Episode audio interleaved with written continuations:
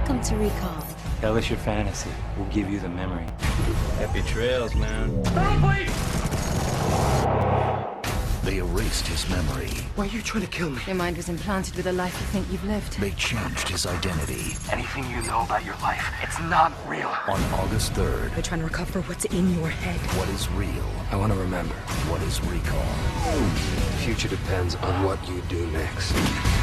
Total Recall. Greetings, one and all. This is Rico, and you're listening to this week's edition of Treks in Sci Fi. This will be podcast 396 for August the 5th, 2012. And that little uh, TV spot promo you heard is for the new movie just out, Total Recall, which I saw yesterday, and uh, I really enjoyed it. Uh, I'll talk briefly about that on today's show. The main topic, though, for this week is going to be an Enterprise episode from the end of season three. It is called Zero Hour, and it's an episode that uh, features sort of the uh, culmination and finale of the whole Xindi arc that they did during season three for that series. So I'm going to play that episode and comment along as I watch, and uh, we'll talk some Trek news and, and other topics in the news of sci fi and fantasy and, and all like that. All like that. anyway, um, here we go on Treks and Sci Fi.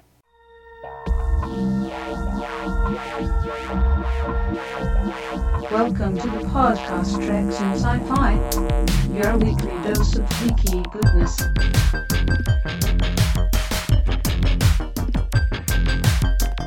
With Rico and Dusty and special guests. Final frontier. These are the voyages of the starship Enterprise, Enterprise, Enterprise. its continuing mission to explore strange new worlds, strange new worlds, to seek out new life and new civilizations,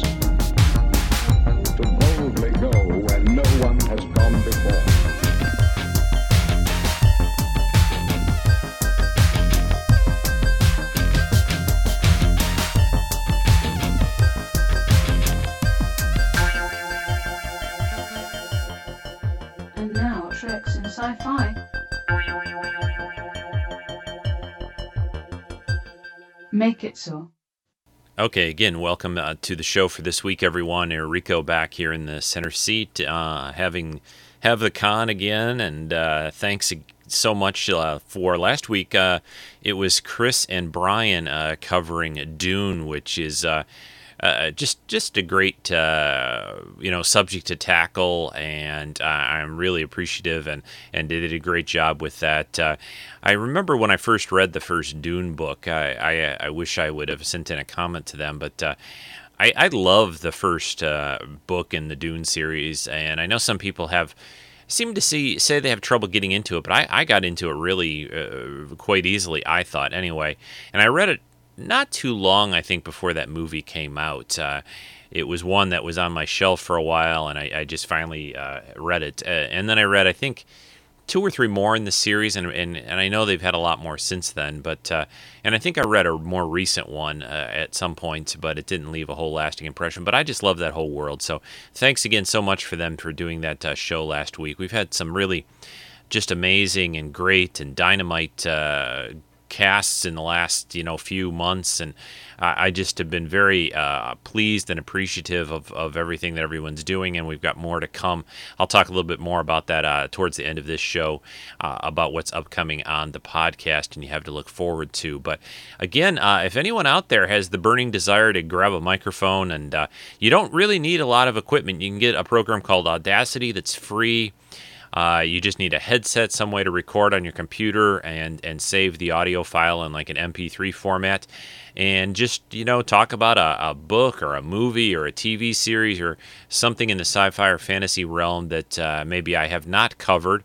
Uh, we tried not to repeat uh, on on here, and if if I've covered something, you know, then we'll uh, try to stick to new things. But uh, but anyway, yeah. Or if you just want to cover like a Star Trek episode that I've not covered yet, we've had that happen from uh, time to time for guests to do. So send me an email, treksf at gmail.com. Uh, I got the schedule pretty well mapped out for the next month or so, but into uh, later into uh, September, October, and so forth. Uh, you know, it's pretty much an every other week schedule, so you can kind of pace it out and look at the, the you know weeks ahead and figure out where there might be an opening and what might work well for you. So, love to get some new voices on the show. Uh, we've got one uh, uh, a set of new voices next week, I believe, and I'll be talking again more about that towards the end of today's show. Okay, like I played that clip at the beginning of the podcast today, Total Recall. Uh, Mark, uh, my friend Mark, and I went to see that movie yesterday, and uh, I, I, really enjoyed it. You know, the the and I won't. Uh, I'm not going to reveal any real spoilers here or anything like that. Nothing that you haven't seen in the previews. And considering this movie is, uh, you know, people will call it a remake of that Arnold Schwarzenegger uh, film from when did that come out? Around 1990? Is that about right? Something like that.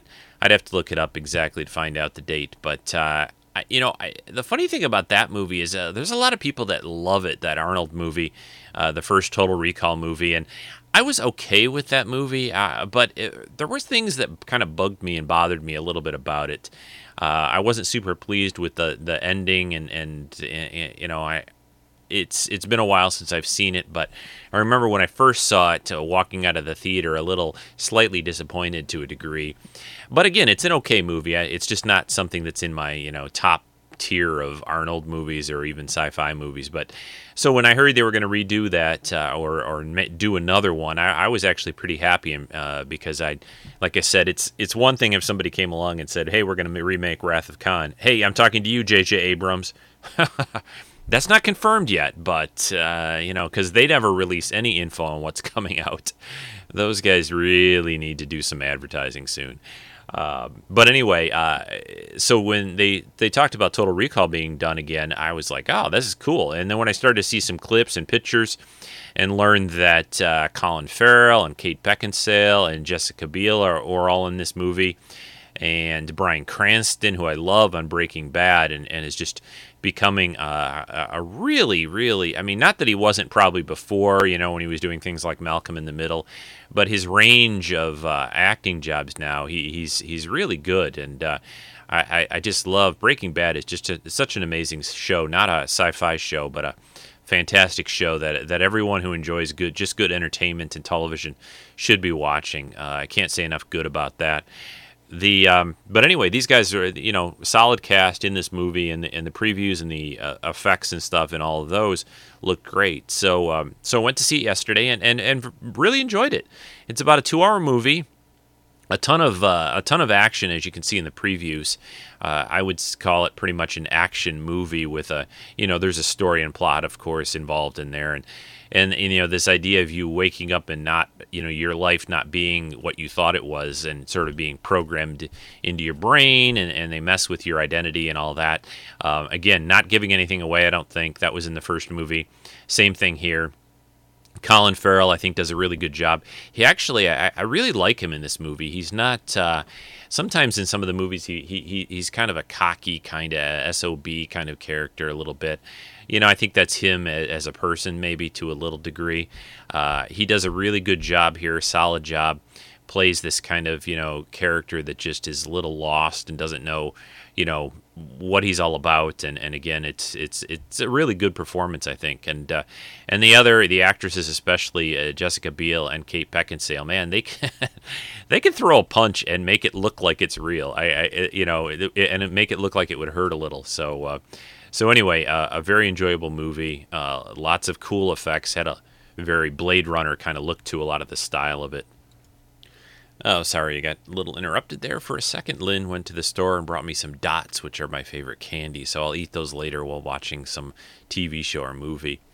Uh, so yeah, I was saying it had a Blade Runner kind of look to the movie. Uh, yeah, you know, there it's in the future, and and people are living in very small homes, and everything's sort of like compacted, and and, and there's a lot of like uh, you know futuristic gadgetry and, and and electronic billboards, and it's raining always, of course. In the future, it rains all the time.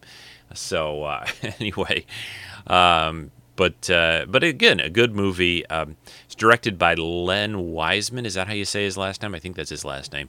Anyway, he's married to Kate Beckinsale.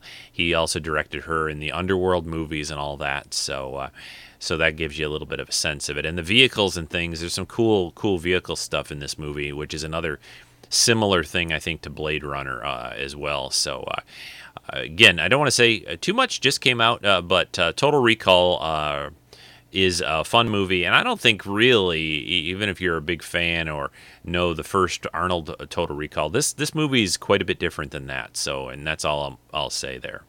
Uh, I'm going to take a short break here, I think, and then we'll talk about some sci fi news, other news, uh, especially things like in the Trek world and stuff like that. I'll, I'll give you a little uh, taste and fill in or, or, commentary on when I went to see Star Trek The Next Generation, Next Generation on the big screen uh, almost two weeks ago now. Do you remember playing great PC games like King's Quest, Command and Conquer, and X Wing? Do you remember spending hours tweaking your config sys and autoexec bat files to eke out just one more K of conventional memory?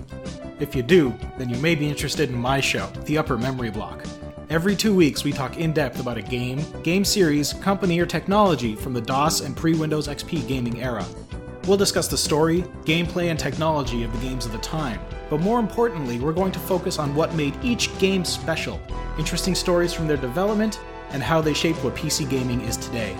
If you remember gaming in the late 80s and early 90s, or you're interested in finding out more about it, come join your host Joe in the Upper Memory Block. That's the Upper Memory Block Podcast at umbcast.com or find it on iTunes. Okay, uh, what is going on in the world of sci fi and fantasy genre uh, stuff and Star Trek? Let's start with Trek. A um, couple things I wanted to mention and talk about. I did go to see, they had a one night only, uh, it was back on uh, the um, 23rd, Monday the 23rd. Uh, they showed a couple of episodes uh, where no one has gone before in Datalore in movie theaters uh, for one night only. I think this was in the U.S., Canada. I don't know anywhere else. I'm not sure, but uh, and I think Canada might be a, at a different date uh, if I remember right. So I, I, went to a local theater, and uh, I'd say the theater was was fairly full. It was probably two thirds full uh, maybe three quarters, maybe not three quarters, eh, somewhere between like two thirds, three quarters full. So it was pretty full, uh, and uh, I it was fun. It was a, it was a, a good time. A couple of little things. Uh, it it was definitely geared towards advertising the season one Blu-ray set and we'll talk more about that in a minute or two, uh, because they played previews for it like at the beginning, during between the episodes, towards the end. But they also showed some interesting behind the scenes stuff um, uh, for the for the series. You know, some of the early uh, wardrobe and makeup tests for the different actors, talked about the casting of some of the actors for the show uh, with Rick Berman and others. Talked about, of course, the reworking and remastering and, and recreation of these episodes for high def.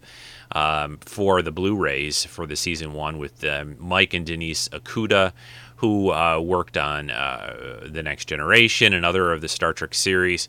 Um, very uh, well known uh, people and experts on Star Trek of this era. And, uh, you know, just have a, you know, they're both worked on the shows, but really love the series and love Star Trek too, which it, it, it, definitely shows anytime I've ever seen them being talked to. And, and it's nice because they're kind of like fans, but they also work you know on the shows too, so they have that in, in information. Mike Okuda was uh, is is probably most famous for the Okudagrams. If you look at all the Star Trek. Um, the, the, the panels on the next generation, all those little touch panels and touch screens, all the graphics and things like that. Mike really developed and worked on that. That's kind of what he's really known for. So, uh, so they were, you know, introduced the episodes and talked about things uh, during this presentation, and it was fun. It was good. I, a couple of comments. I didn't think the the the quality in the movie theater was that super. I mean, I, I think it's better actually on my HD TV. The sound is a little off, and that leads us into talking about the the big thing that happened with these discs. It turned out uh, once the discs came out, the season one Star Trek Next Generation on Blu-ray, which I bought off Amazon, it turns out that about I think it's about seven in total episodes. Uh, I can pull up the uh, I'm going to pull up the official uh, discussion about this online. Um, let's see. Yeah, there's I think it's seven, and yeah, they're offering. Uh, CBS is now offering replacement discs for discs one, three, and four. You can get these free of charge if you go over to TrekMovie.com. Uh, there's a story on this. Uh, I'll also try to post something on my site as well soon. You can call them or write them, and what they need, they don't. You don't need to send your disc set back. You don't need the um, you know to do that at all but you can get just replacements for those discs you have to give them your name and address and also a little code number that is very small on the back of the discs and the description information is um, once you email them or call them they'll tell you where to get it it's like about a six or seven digit number if you use a flashlight that's what, what i found if you tip the disc and use a flashlight on it you can you can pick it up pretty okay if your eyes are halfway decent and and uh, or get a magnifying glass out. It's uh, but uh, going back to the movie uh, in the theaters, that I enjoyed it. It was fun to see. It got like I said, I thought that they pushed the advertising for the for the discs a little too much. I mean, the people that would go to a movie theater to see 20 what 25 years ago episodes of, of, Star Trek the Next Generation on the big screen a couple of episodes. I don't really think you need to advertise too hard to those people to buy the disc sets. I have a feeling most of those people in the audience will probably buy them uh, that's just at least my opinion. I mean, one or two of these ads, I actually walked out towards the end because it just seemed like at the very end of the presentation, they just kept saying, "And you know, here's another commercial," which you can see all these ads on, on online anyway. But uh, I was feeling a little bit taken. You know, I mean, I already spent my thirteen or fourteen dollars or whatever it was for the ticket, so. Uh, you know, to see those ads over and over was was a bit much, but uh, it was fun. It was enjoyable just as enjoyable as seeing TOS on the big screen years before that when they released those on Blu-ray. So, but this uh, this replacement problem, what what it was is the sound mix on those episodes is, is incorrect. They, they mapped the channels wrong, and and it's it's it's a little you know it's a little disappointing to to say the least that they didn't have a little better quality control. And I'm not sure maybe one day we'll learn a little bit more about what happened here. Uh, maybe the Okudas or someone will come out and, and, explain how this this kind of a mistake could happen. I, I, mean, you know, they create these things, they re-edit them, they they create uh, you know audio tracks and put it all together. They even talked about the audio and recreation of all that uh, for the you know during the presentation in the movie theater and then to have something like this happen and, and they're obviously it's not that hard of a fix because we're going to get these discs very soon in a week or couple weeks. Uh, so somebody sort of somewhere along the way you know had a channel flipped or something like that and messed things up there. But anyway i mean i toyed with the idea of just sending the whole thing back to amazon and just waiting a month or two until all the replacement sets got in place. But if they're going to replace the discs themselves uh, and uh, you know the the disc set, I, which I bought, it, it's um, it's an okay packaging. It's it's fairly thin. Uh, the the face of the one one thing I was interested to learn or, or find out the actual uh, face of each of the discs isn't any kind of real picture or graphic. It's just a solid kind of color. I think I could open my set here right now. It's sitting on my desk. I think it's blue. Yeah, it's kind of a yeah, it's kind of a sky blue kind of a color, and it just says it's got the you know says Star Trek: The Next Generation season one, disc one, then disc two says disc, two, of course, and all that. But there's no pictures. It's not a very fancy graphic, and I'm I'm assuming and hoping that the replacements pretty much match that, so the set will look normal. And and and for those of us who've already bought it, we'll have a a funny little collector thing with odd sound on it, uh, you know, for all all time uh, to come. But uh, but anyway, so that's it. I, you know the the picture quality on these things. I've played a few of them already, and and it, it is good. It, it is well worth, in my opinion. You know, once you, once you go Blu-ray, you don't go back. I mean, I, I, I it's almost impossible for me to watch a TV show or a movie anymore that's not in high def. I mean, I just it just really is hard to watch. It, it looks like you you you can't see. Uh, I mean, it's amazing that uh, the difference, you know, to me, high def versus DVD quality, even. Uh, so it's it's very uh, it's very nice to have these discs. Now, keep in mind, some people don't quite get this or understand it, but these things are still in four x three format. So even on an HD TV, the Blu-ray discs, you will see black bars, not at the top and the bottom like a widescreen movie sometimes. Uh, you will see black bars on the left and the right. Same thing, which was with TOS. You know, these things were all formatted for a television screen at the time, a 4x3 format. So that is still the format of the picture. So keep that in mind. Your, your big new HD widescreen TV, it won't really fill them up. Uh, the whole picture. I don't even know. I guess you could stretch it, but you'd be, you'd be really skewing it uh, if you tried to stretch this to a widescreen format. It would not look right at all. So uh, keep that in mind. But I, I, still think the picture quality is is so much more improved over DVD. It's it's it's well worth it. The the sets seem to be a little. The first season set's a little expensive right now. I think it was sixty bucks on Amazon. They did drop it a little bit in the last week or two before it came out. I'm sure that by Christmas it'll have dropped another 10, 20 bucks or something like that. And then as the further seasons come out, uh, it will probably drop even more. But uh, but anyway, that's enough about that. Spent uh, enough time talking about that. There is no, of course, no new movie news about uh, uh, Trek. Those guys are, you know, they're they're so tight-lipped, it's getting ridiculous. Uh, the movie is is now. I mean, we're we're looking at next May. We're we're nine months away, right? Uh, uh, so it's time, guys. It's time for a trailer. I mean, to me, they're missing a lot of opportunities to put good advertising in some of the big summer movies this year, uh, or at Comic Con they missed out on. So I, have you know, now it's probably going to be looking like we won't get a, probably a teaser trailer until maybe the fall time where we get to like holiday Thanksgiving movies. Maybe sooner than that. I don't know. Uh, but uh, we will see what happens. Uh, other things in genre stuff and news, uh, a couple little things. Warehouse 13 and Alphas are both back. I'm enjoying those shows and glad to have them back on. They're on Monday nights. I'm still greatly enjoying Lost Girl, uh, which is sort of a Buffy, a little more adult Buffy type show. On uh, it is now on Friday nights on the Sci-Fi Channel. Also, a reminder: the the NBC series Grimm is returning early this year. It's going to be starting up again a week from tomorrow, a week from this Monday. So on August 13th. It's going to be back with new episodes already, uh, kind of getting a jump on the new season. So I really enjoyed that series last year, and uh, I'm looking forward to seeing it again this season as well. And uh, I think that's about it. This is as much as I wanted to cover for right now. I think we're going to get right into the uh, Enterprise episode Zero Hour.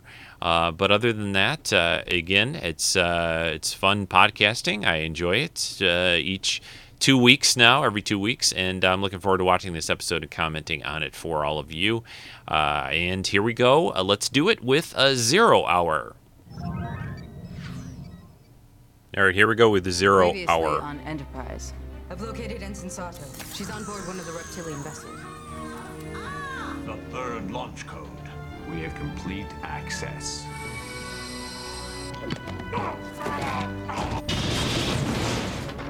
Trying to uh, here show a lot of clips and scenes from this season to get everyone caught up. Readings from the weapon are increasing. They're preparing to launch. Open a vortex. Set a course for her. Captain wants to take a team aboard to destroy it. I need three volunteers. She's undergone a severe neural trauma. She's been inside the weapon. I have to know what you saw. Have her taken aboard Degra's ship right away. The Aquatics joined us only because you promised to neutralize the spheres. We have a plan to disable Sphere 41. If we're right, it should disrupt the entire network. Reptilians will preside over a stronger, unified Xindi empire.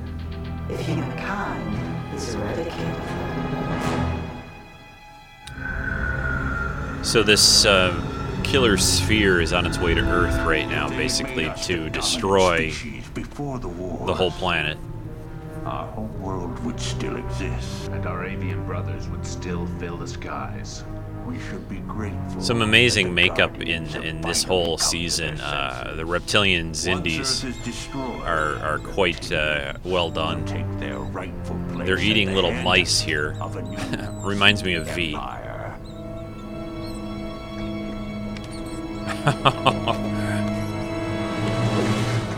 That's uh, pretty gross. All right, we'll dial this down a little.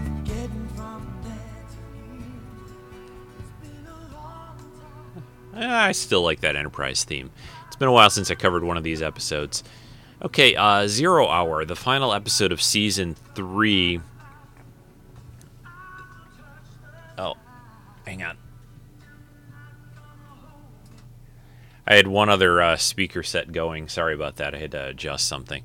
Uh, it's been so long since I did a full commentary, so I, I have a different setup for that. Okay, this episode is something that uh, really I think brings everything together on season three. It is written by Rick Berman and Brannon Braga, directed by Allan Kroeker, uh, all regular uh, contributors to, the, to, this season, especially.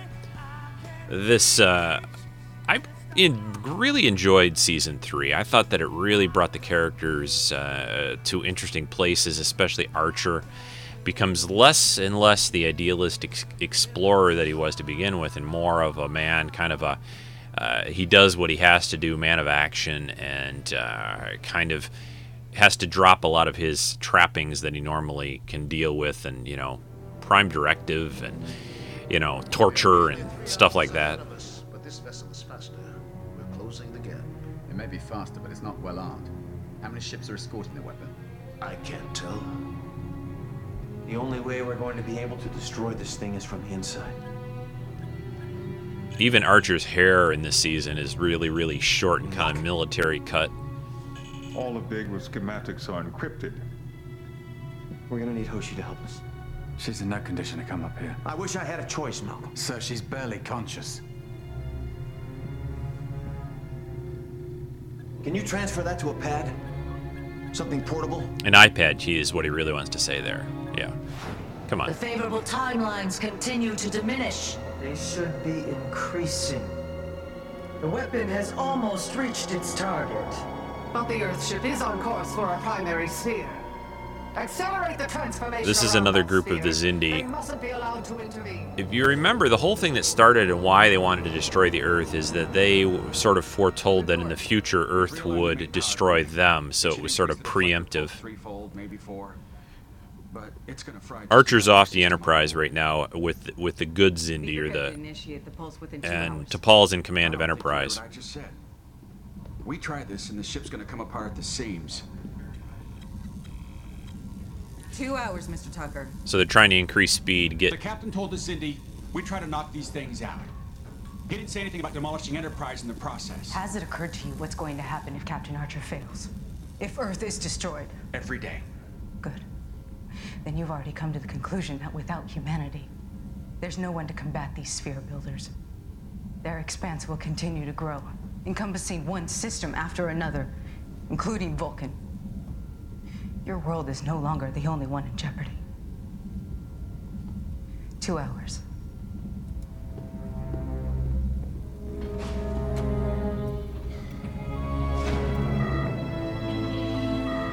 I think we've got a problem. What is it? Sphere 41. Are you certain these are the coordinates? keep in mind too the um T'Pol is, is gotten fairly emotional throughout season three due to the effects of the expanse on her and other things, other factors. So she's not a much tighter than normal we've T'Pol, very con- conserved or reserved Vulcan here. transforming the space surrounding that sphere.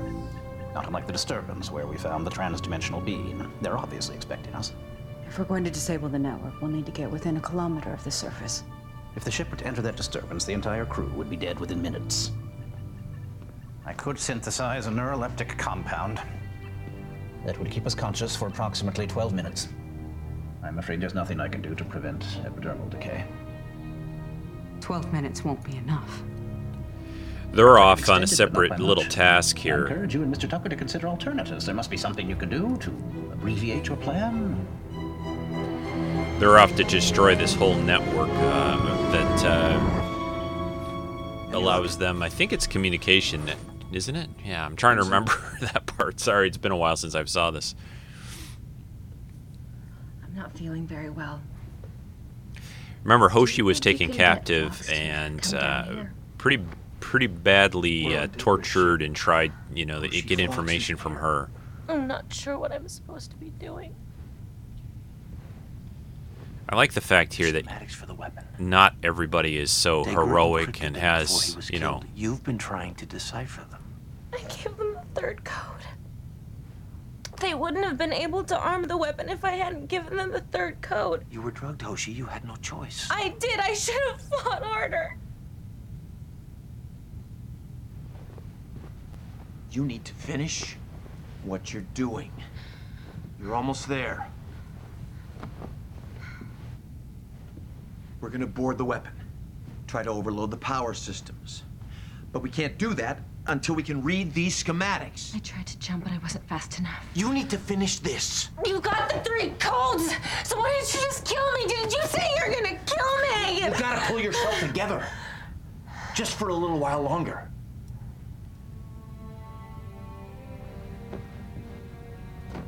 Kind of sad to see Hoshi like this because they, you know, she was one of the most reluctant members of the crew to begin with. Everything hinges on it. Do you understand? I understand. She's kind of the innocent member of the crew in a way. When we exit the vortex, how close will we be? Approximately 2 million kilometers from Earth. Two million. If we had all five codes, we could begin the firing sequence immediately. But with three, we'll need additional time.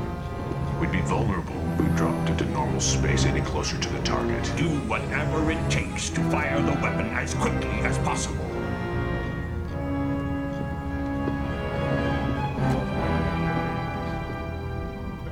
You wanted to see me, sir? I think I found a way to boost the deflector pulse without tearing the ship apart. But it's gonna mean transferring all impulse power to the array. When? As soon as we reach the sphere. Sir. Sorry, Travis. You're gonna have to get us to the manifold on thrusters only. That's tying my hands, Commander. Especially with the ticking clock. You can do it. Go over these schematics. Familiarize yourself with the surface features of the sphere. We won't be able to transport directly onto the control platform. It's too heavily shielded. We'll have to beam in and out no deeper than this peripheral framework. What if you need to board the weapon before your crewman completes her decryptions? I'm taking her with me. So she's hardly in any shape. She's been there, Malcolm. That's where she deciphered the third launch code. She was drugged. There's no reason to believe that she'll remember anything. She's coming with me. I want you and your team to beam in right before we do. Secure the closest route to the platform. If you succeed in creating the overload, what makes you think you'll be able to get out in time? I'll give everyone a chance to get to the outer framework. You'll be in charge of helping Hoshi. And you, sir? I have no plans of dying on that weapon, Malcolm. I'm gonna see what else she's come up with. All right, so Archer just went through a corridor and now he's sort of been transported back to John. Earth. Daniels is here. It'll only take a minute. You see the fellow in the blue jacket near the left end of the dais? That's you, a little more than seven years from now. You and the others are about to make history.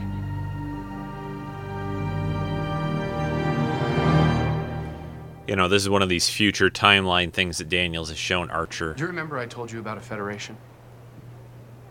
What about it? I work with some people who are going to be pretty angry at me for telling you this, but you're going to be an integral part of forming that federation. You're down there, right now, with Vulcans, Andorians, and Tellarites, getting ready to sign the charter. The membership is going to grow. Dozens, eventually hundreds of species. A united federation of planets. I have a team preparing to board the weapon. I've got other things to think about right now. Let Reed or one of the others go to the control platform. What are you talking about? It's too great a risk. If you're killed, none of this will happen. At least not the way it's supposed to happen. Then it'll happen some other way. Who's to say whether it'll be better or worse? It's essential you be a part of this. Where are we? What planet? Earth. Seems to me it's just as essential that Earth be around for this too. Lieutenant Reed can work with Sato. They are not crucial to the future of mankind. You are. My mission is to save Earth, not your Federation. You can't ignore your place in history. These are one of those time paradox things to me where, like, okay, place is on the if I am here in seven years, then whatever I'm give me the doing now to Degra's ship. and decide to do now should work out, right? You know, If it's like, too much of an inconvenience. I'd although they have the whole time is always in flux first thing. wife's third husband, Groznik. So th- this is one of those tricky situations Tell where him that he's welcome to keep the Aldebaran drum set I loaned him. Oh, they have a child named Endura. Phlox is uh, recording a, Sweet a, a letter here, I think. Oh, eight or nine by now. Ah. Well, I would like to leave her my botanical library. She always had a flair for plants, computer pause recording. Everything's ready here. Commander Tucker has completed his modifications to the deflector. I apologize if I interrupted you. Oh, no, no, don't be silly. I was simply dictating a letter to my colleague, Dr. Lucas. He offered to make sure my affairs were in order in the event that, uh, eh, well, you know. Mhm. You know, if we all die, kind of I a always found it distracting to you know. think of death, especially when entering a dangerous situation. Hope for the best, prepare for the worst. I don't know about Vulcans, but Denobulans take great pleasure in bequeathing their belongings to far-flung relatives. We're not dead yet. Bridge to T'Pol. Go ahead. We're approaching the coordinates. Take us out of warp. Hope for the best, Doctor. Really like, uh, you know, Jolene Blalock in this season, especially. She's uh, really uh, interesting to see her struggling with emotions and things. We're showing Enterprise here. Enterprise is, is gotten so beat up in this It's grown. season. There's just It's 100,000 kilometers the ship is when just first in detected it. pieces and Enhanced patched together. compound as much as I can. I strongly advise we remain in the disturbance no longer than 15 minutes. Are you ready to release the compound? Then proceed. Stand by to charge the deflector. Set a course, Ensign. Captain Starlog supplement. We've begun to formulate a plan, thanks to Hoshi, who's made some progress in decrypting the schematics. We're using her iPad, figure it out. remember? You know, she's. We've got to oh, she's disable got actually a bunch of reactor at a iPads now on her point desk the here. inversion sequence, but we don't know the sequence. If it's not done in the right order, the internal safeguards will kick in, and it'll be impossible to create an overload. I found the sequence, but decrypting it's another story. Your friend Degra didn't make this easy. I wish I could tell you to take your time. First time you came to visit me in Brazil, It didn't stop raining for a week. I had a bug then too. A tropical bacteria, not a reptilian parasite. I was sick as a dog, but I wanted to make a good impression. When we get back home, I'll see to it you get some R&R in Norway or Canada. Someplace where there's not a tropical bug in sight. Or reptiles. Or reptiles. Keep at it. I'll get these to the bridge.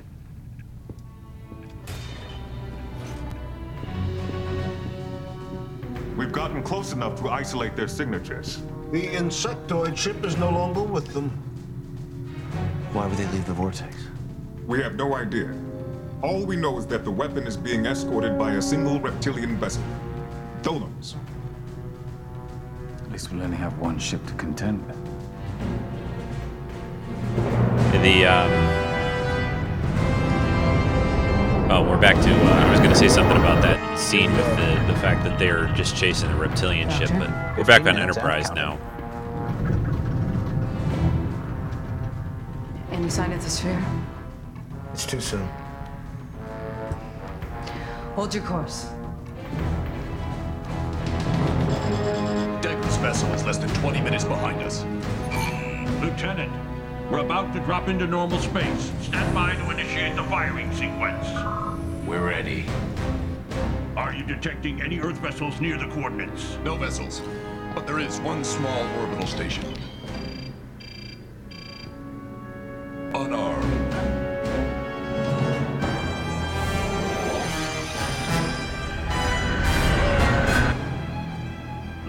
See Earth. At large.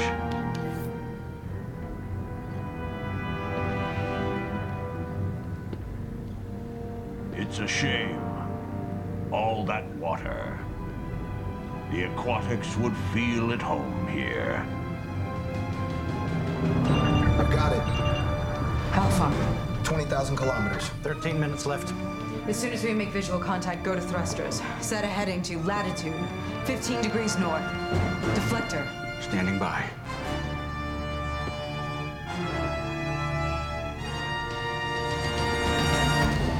There's a little quick scene there where Trip notices uh, sort of a, an infection on his hand. Uh, kilometers ahead. Get your team ready to go. Aye, sir. Dolim's changing course. this is part of because of where they're We're at, in this part of space space station. that they're at that protects the visual range? sphere builders area. It's this trans-dimensional mess Vicinity that's not very good for humans. Military installation?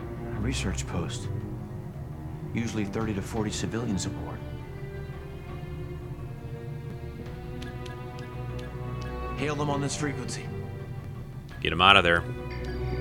The weapon's emitting disruption waves. I can't get anything through.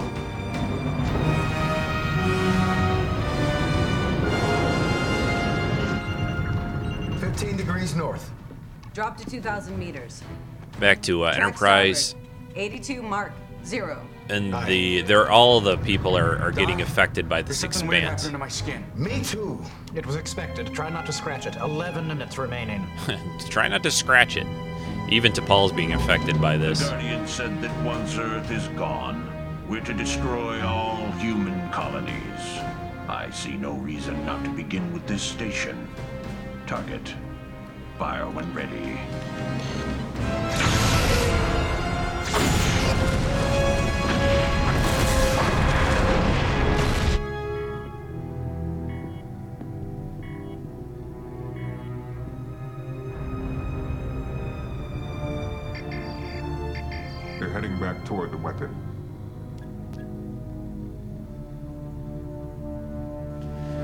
So that uh, Earth station uh, just forward. destroyed with the 30, 30 40 people aboard. I'm Archer's not very happy point about to the deflector array.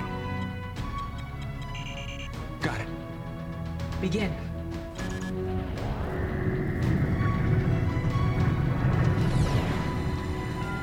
Fish in a barrel.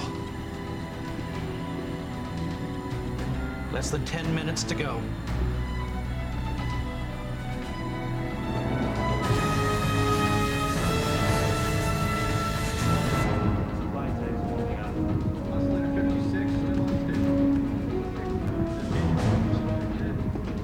I just uh, realized that this is an episode where uh, there's a little walk-on roll here for one of the uh, members of the forum.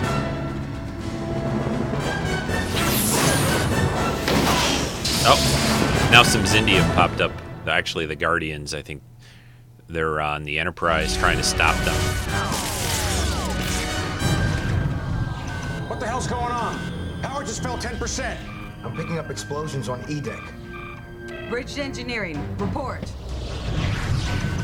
I'm losing the beam. There are nine alien life signs aboard. They appear to be transdimensional beings.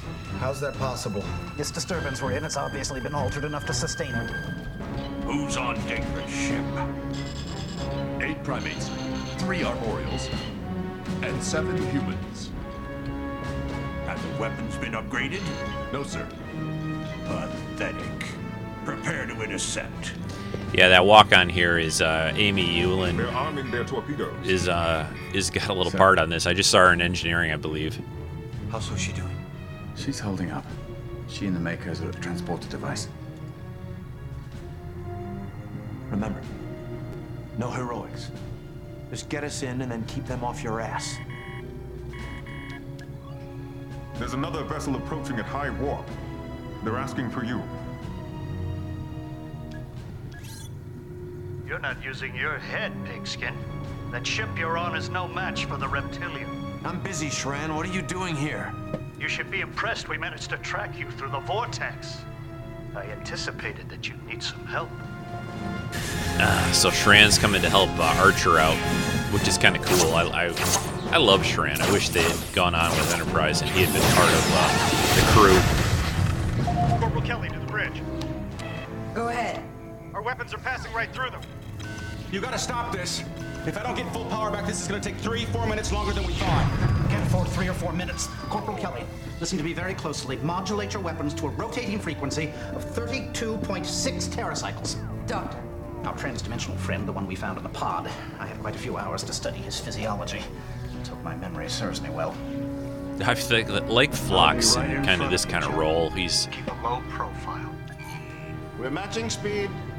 You said there were no human vessels in the vicinity. They're not human. Destroy them both.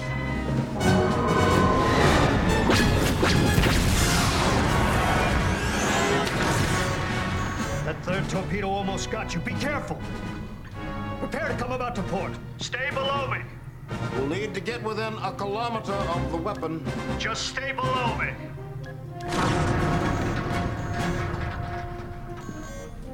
Trans. Fight back this time, shall we?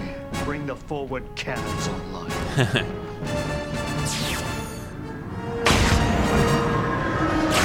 yeah, Shran's blocking them and, and trying to block them with his ship. Doing a pretty good job of it, actually. And tell Archer, we're not even anymore. He owes me.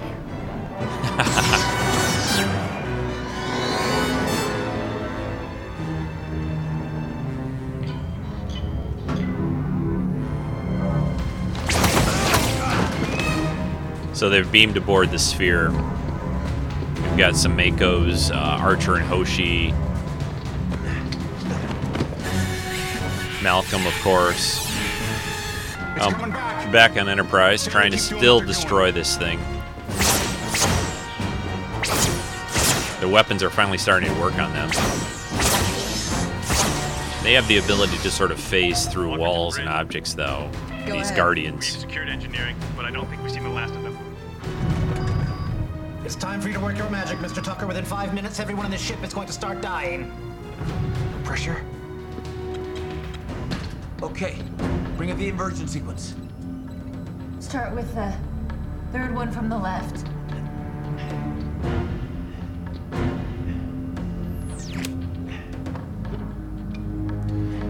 So they're trying to uh, sabotage the sphere. So Archer's in here with Hoshi uh, directing him. He's kind of like twisting these little fluorescent tubes out and flipping them around, pretty much changing them to a, from a blue color to a red. Almost looks like lightsaber uh, stuff.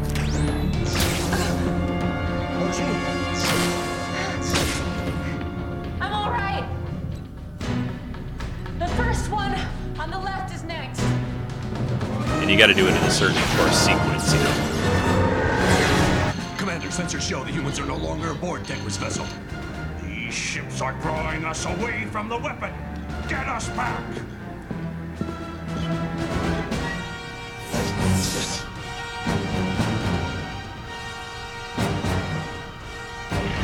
So now the Guardians are uh, that are aboard Enterprise. They're sticking their hands sort of right into the engineering section, trying to disrupt it.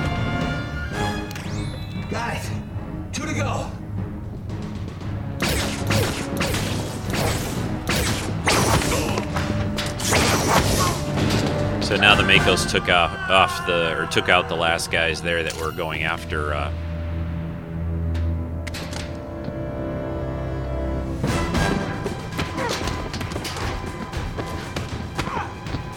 it's nice to see here a reptilian and a MACO actually having a fight, you know, rather than weapons.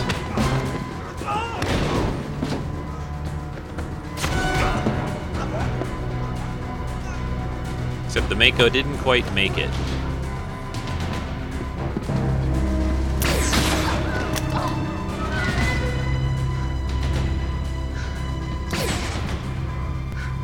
Hoshi just got shot at and she dropped her pad. She's in uh, pretty bad shape with all this stuff going on.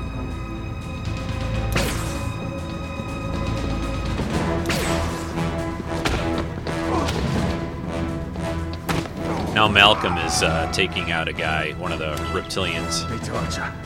Go ahead. I'm pretty certain that was the last thing you said. Good work. Now get back here.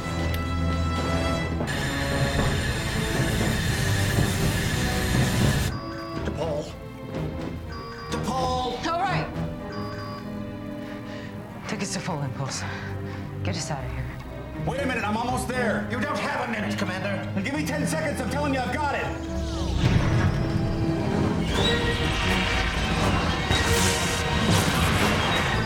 That's it. Time's up.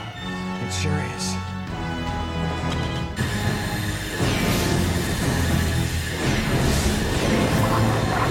And they're doing it. They're destroying it.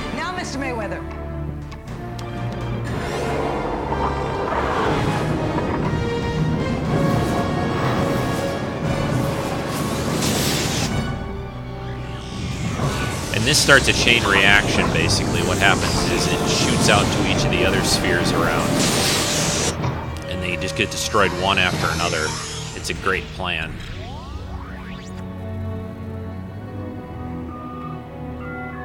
The network is being destroyed. Looks like we're getting out of this soup faster than we thought. Without the sphere, their transformed space must be collapsing in on itself.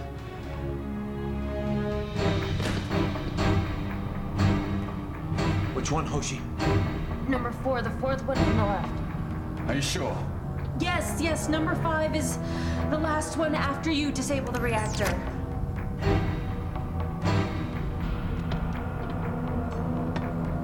So they're finishing the sequence here aboard the sphere heading towards Earth. We didn't come here to disable this weapon. We're here to destroy it. Give me the charges. I'll take care of myself. I want the four of you to get to the outer framework. Beam back to Degra's ship. As Chief Tactical Officer, this isn't open for debate, Lieutenant.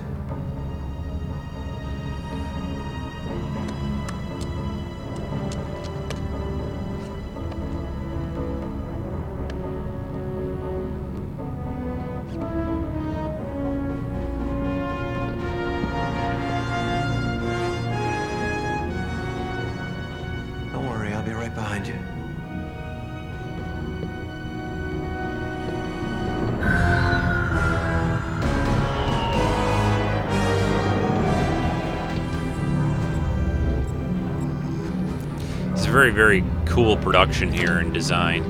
There's sort of like a mini sphere inside where Archer's at right now. He's setting charges on it. Uh, again, great production values in this episode, the whole season especially. So he's disabled this uh, small mini sphere thing, and now this allows him to, to put the last rod in place to set it to basically blow itself up.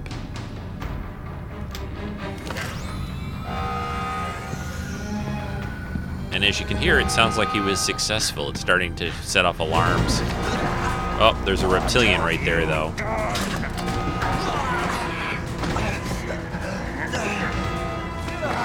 He's pretty strong, of course. Why are all aliens and humans end up having to fight stronger than them? it's, like, it's just always that way, isn't it?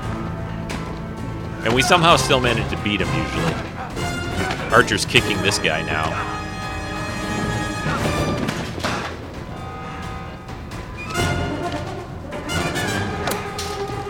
Almost had a weapon on him. Now just got knocked across the face, got scratched a pretty bad Archer.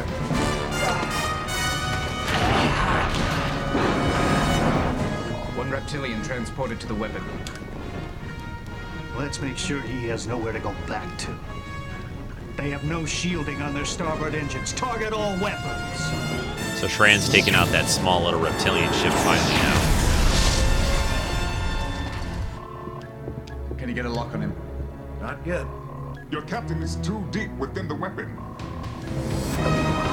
And he's kind of got his hands full fighting this crazy reptilian guy. Not that it's going to matter because he's already got the thing set to overload. It's like, uh,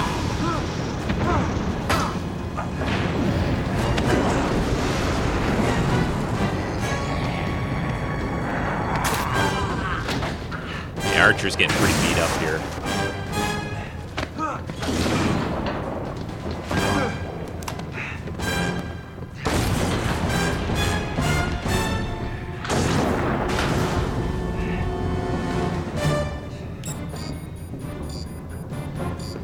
He put a charge on the reptilian. He slipped one on his back. it blows him up pretty good. Uh, Archer's expression is so kind of just sort of grim and, and cold at this point. And now we have the, the, the patented run away from the big explosion. Archer running in slow motion away as the as the sphere starts to explode around him.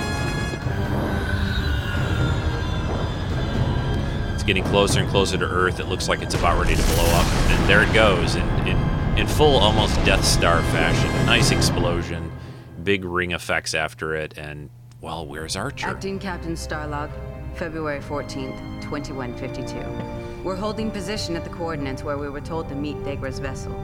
So far, there's been no word from him. In the trivia for this, Long DePaul got the date wrong. It's actually detecting no 2154 at this point in time. None of them? None. And all the spatial anomalies within our scanning range have vanished. What about the thermobaric cloud barrier? I can only detect a small section from our present location, but it appears to be dissipating.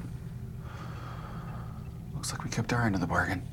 It would appear that the expanse is returning to normal space.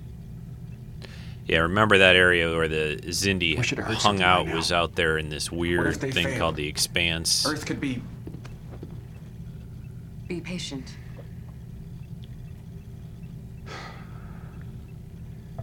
Yeah, my skin's healing faster than yours.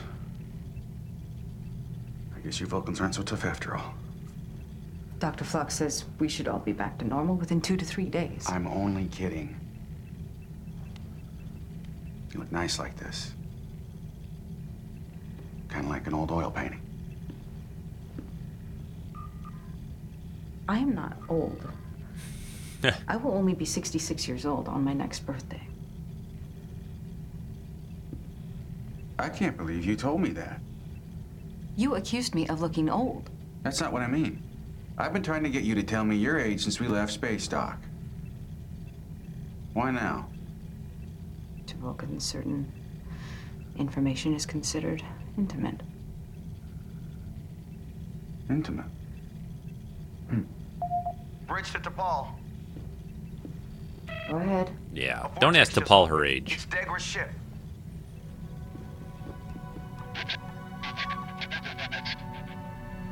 This is Enterprise. Please repeat.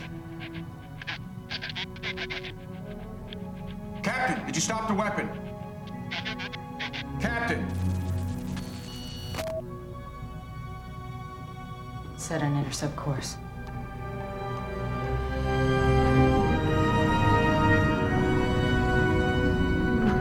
So they're docked with the uh, with Degra's ship right now.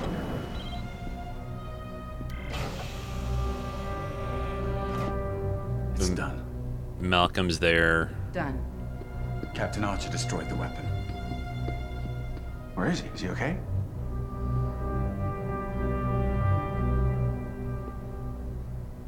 Captain didn't make it, Trip.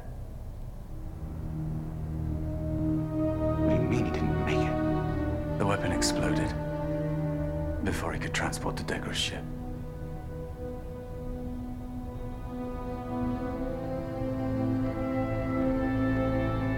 and they all look uh, pretty stunned. Even T'Pol looks pretty pretty upset.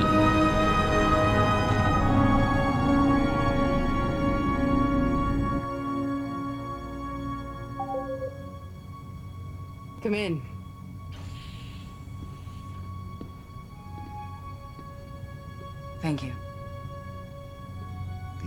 Aquatic vessel should have you home in less than a day.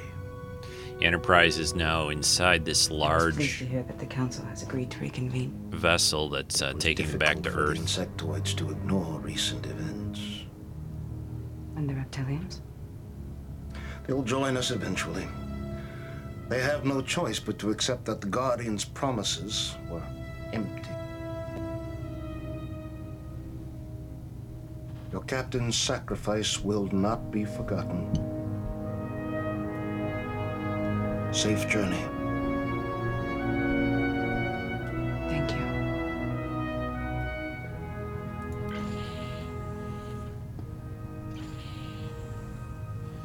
So they're all, uh, you know, right.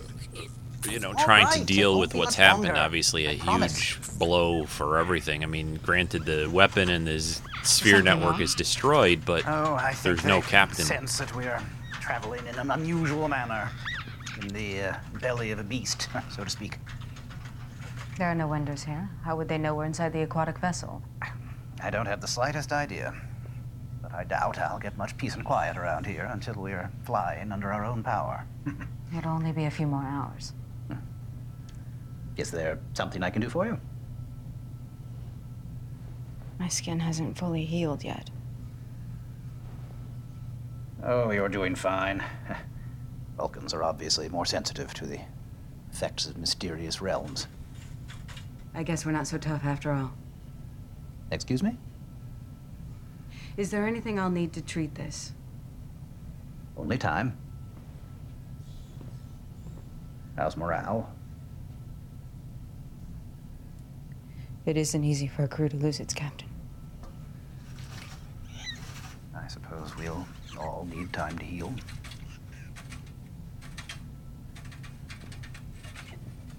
Will he be all right?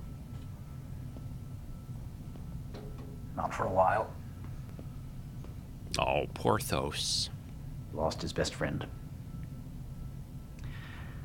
But it's just a matter of time. He'll be fine again.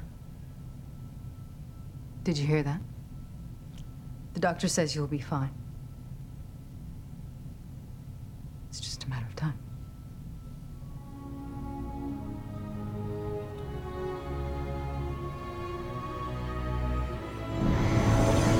And DePaul even pets Porthos there. That is one huge ship, that aquatic vessel. Enterprise Distance? pops out like a shuttlecraft from it. Set a course, Ensign. You should be in your quarters. With all due respect to Phlox, I wouldn't miss this for the world.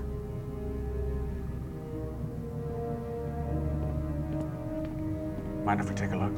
One thing to keep in mind is Enterprise at this point in time was not necessarily going to come back for a season four. So this could have possibly been the last episode of Enterprise. Prettiest set I ever saw. It's all in one piece. The captain would be proud. There was even rumors of Open possible channel to Starfleet three different endings shot for this episode, although that's been denied by the producers of the show. Strange. What? They're not responding. You think they'd be waiting with bated breath? Try another frequency. I'm not picking up the orbital platforms. The reptilians destroyed Yosemite Station. It's not just Yosemite. There's nothing coming from any of them. I've rotated through all the frequencies. Contact the Lunar One colony. I already tried. So no response from anybody on Earth. What what's going Air on? shuttle pod. I want What's you and happening? Ensign Mayweather to get down to San Francisco. Find out what's wrong. Now, why don't they just beam down? Come on. You guys have been beaming a lot by this point in time. But they decide to take a shuttle down toward Starfleet in San Francisco. Looks pretty normal to me. And why the hell doesn't anyone want to talk to us? Land at the pad behind the command center. Finally, we've got three vessels approaching. It's about time. This is Commander Charles Tucker of the Starship Enterprise. You guys gave us quite a. What the hell? Sir. It's not other shuttles. It's looks like World War II aircraft. Airplanes.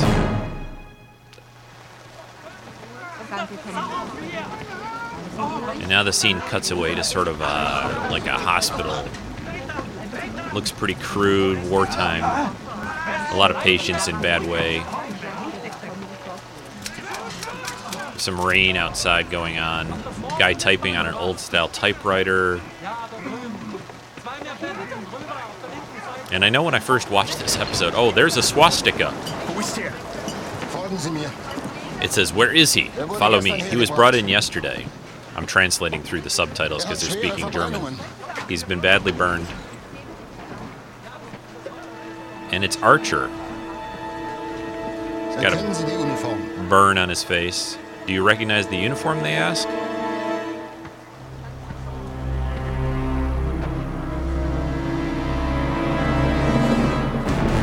And there's an alien there in a Nazi uniform. And that's how they end season three of Enterprise.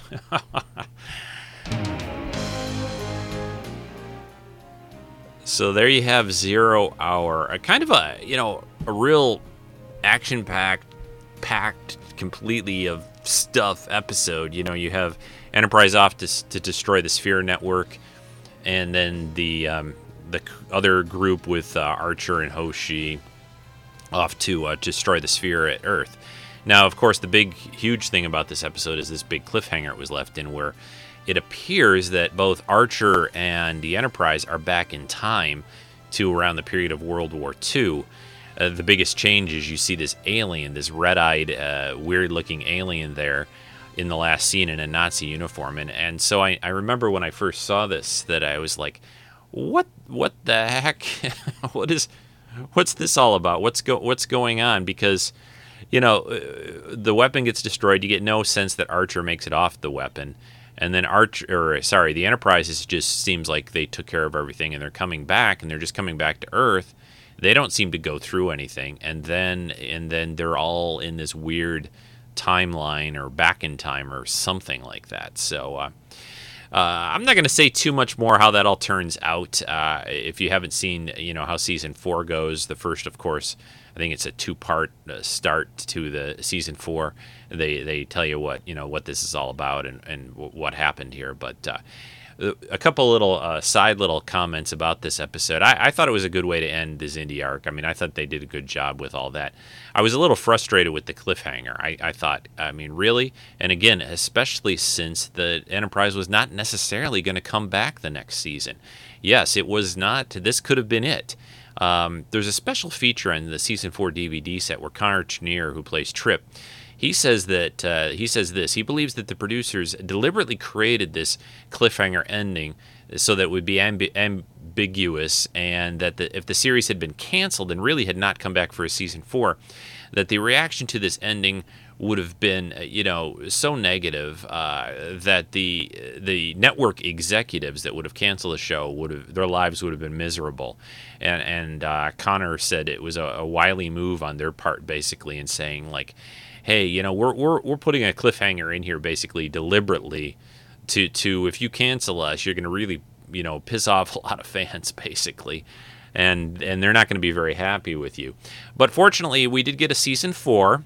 Uh, Manny Coto was brought in, who was a big Star Trek fan, to to kind of run the season and worked on a lot of the stories. And season four, I think, is is one of the best seasons. I enjoyed both seasons. All the all of Enterprise I enjoyed, but but three and four, especially the last two seasons, I thought were fantastic and really really some interesting episodes, some good arcs episodes, especially in season four, with different things they, they dealt with with Vulcan and Andorians, and and and the sort of the the beginnings and the start of the founding of the Federation of Planets. So, so there you have Zero Hour. I uh, I think it's a cool episode, and I, I hope uh, you enjoyed listening to it uh, with some of my commentary along along the way. And uh, I'm going to take.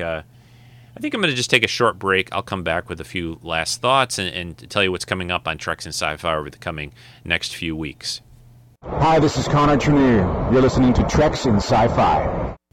All right, uh, a couple things to talk about. I, I wanted to mention a, a little bit about um, some Star Trek collect, collectibles to keep an eye out on uh, out for. Uh, uh, recently at the uh, San Diego Comic Con, there was uh, an announcement from QMX about some new ships they're doing. They're doing an Enterprise D model, a pretty short production run, only 50, I think, in the run. And they're doing a Kelvin from the last Star Trek movie, which looks pretty cool. And uh, also, Hasbro has a new line of uh, toys, these Kre-O.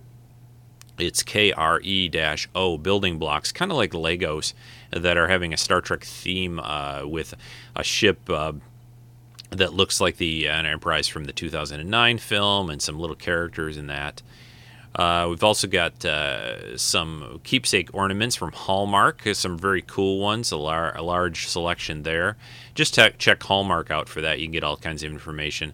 They've even revealed what they're going to come out with for the 2013 ones. There's a Scotty one, Kirk and the Gorn, a model of the uh, Kelvin again for them. Uh, we have Spock and Kirk from the Mirror Universe, uh, which is a that's a Diamond Select thing, sorry, and some other Diamond Select pieces too. So lots of cool collectibles uh, still out there for Trek. I just haven't gotten anything recently to really talk about a review uh, on the podcast.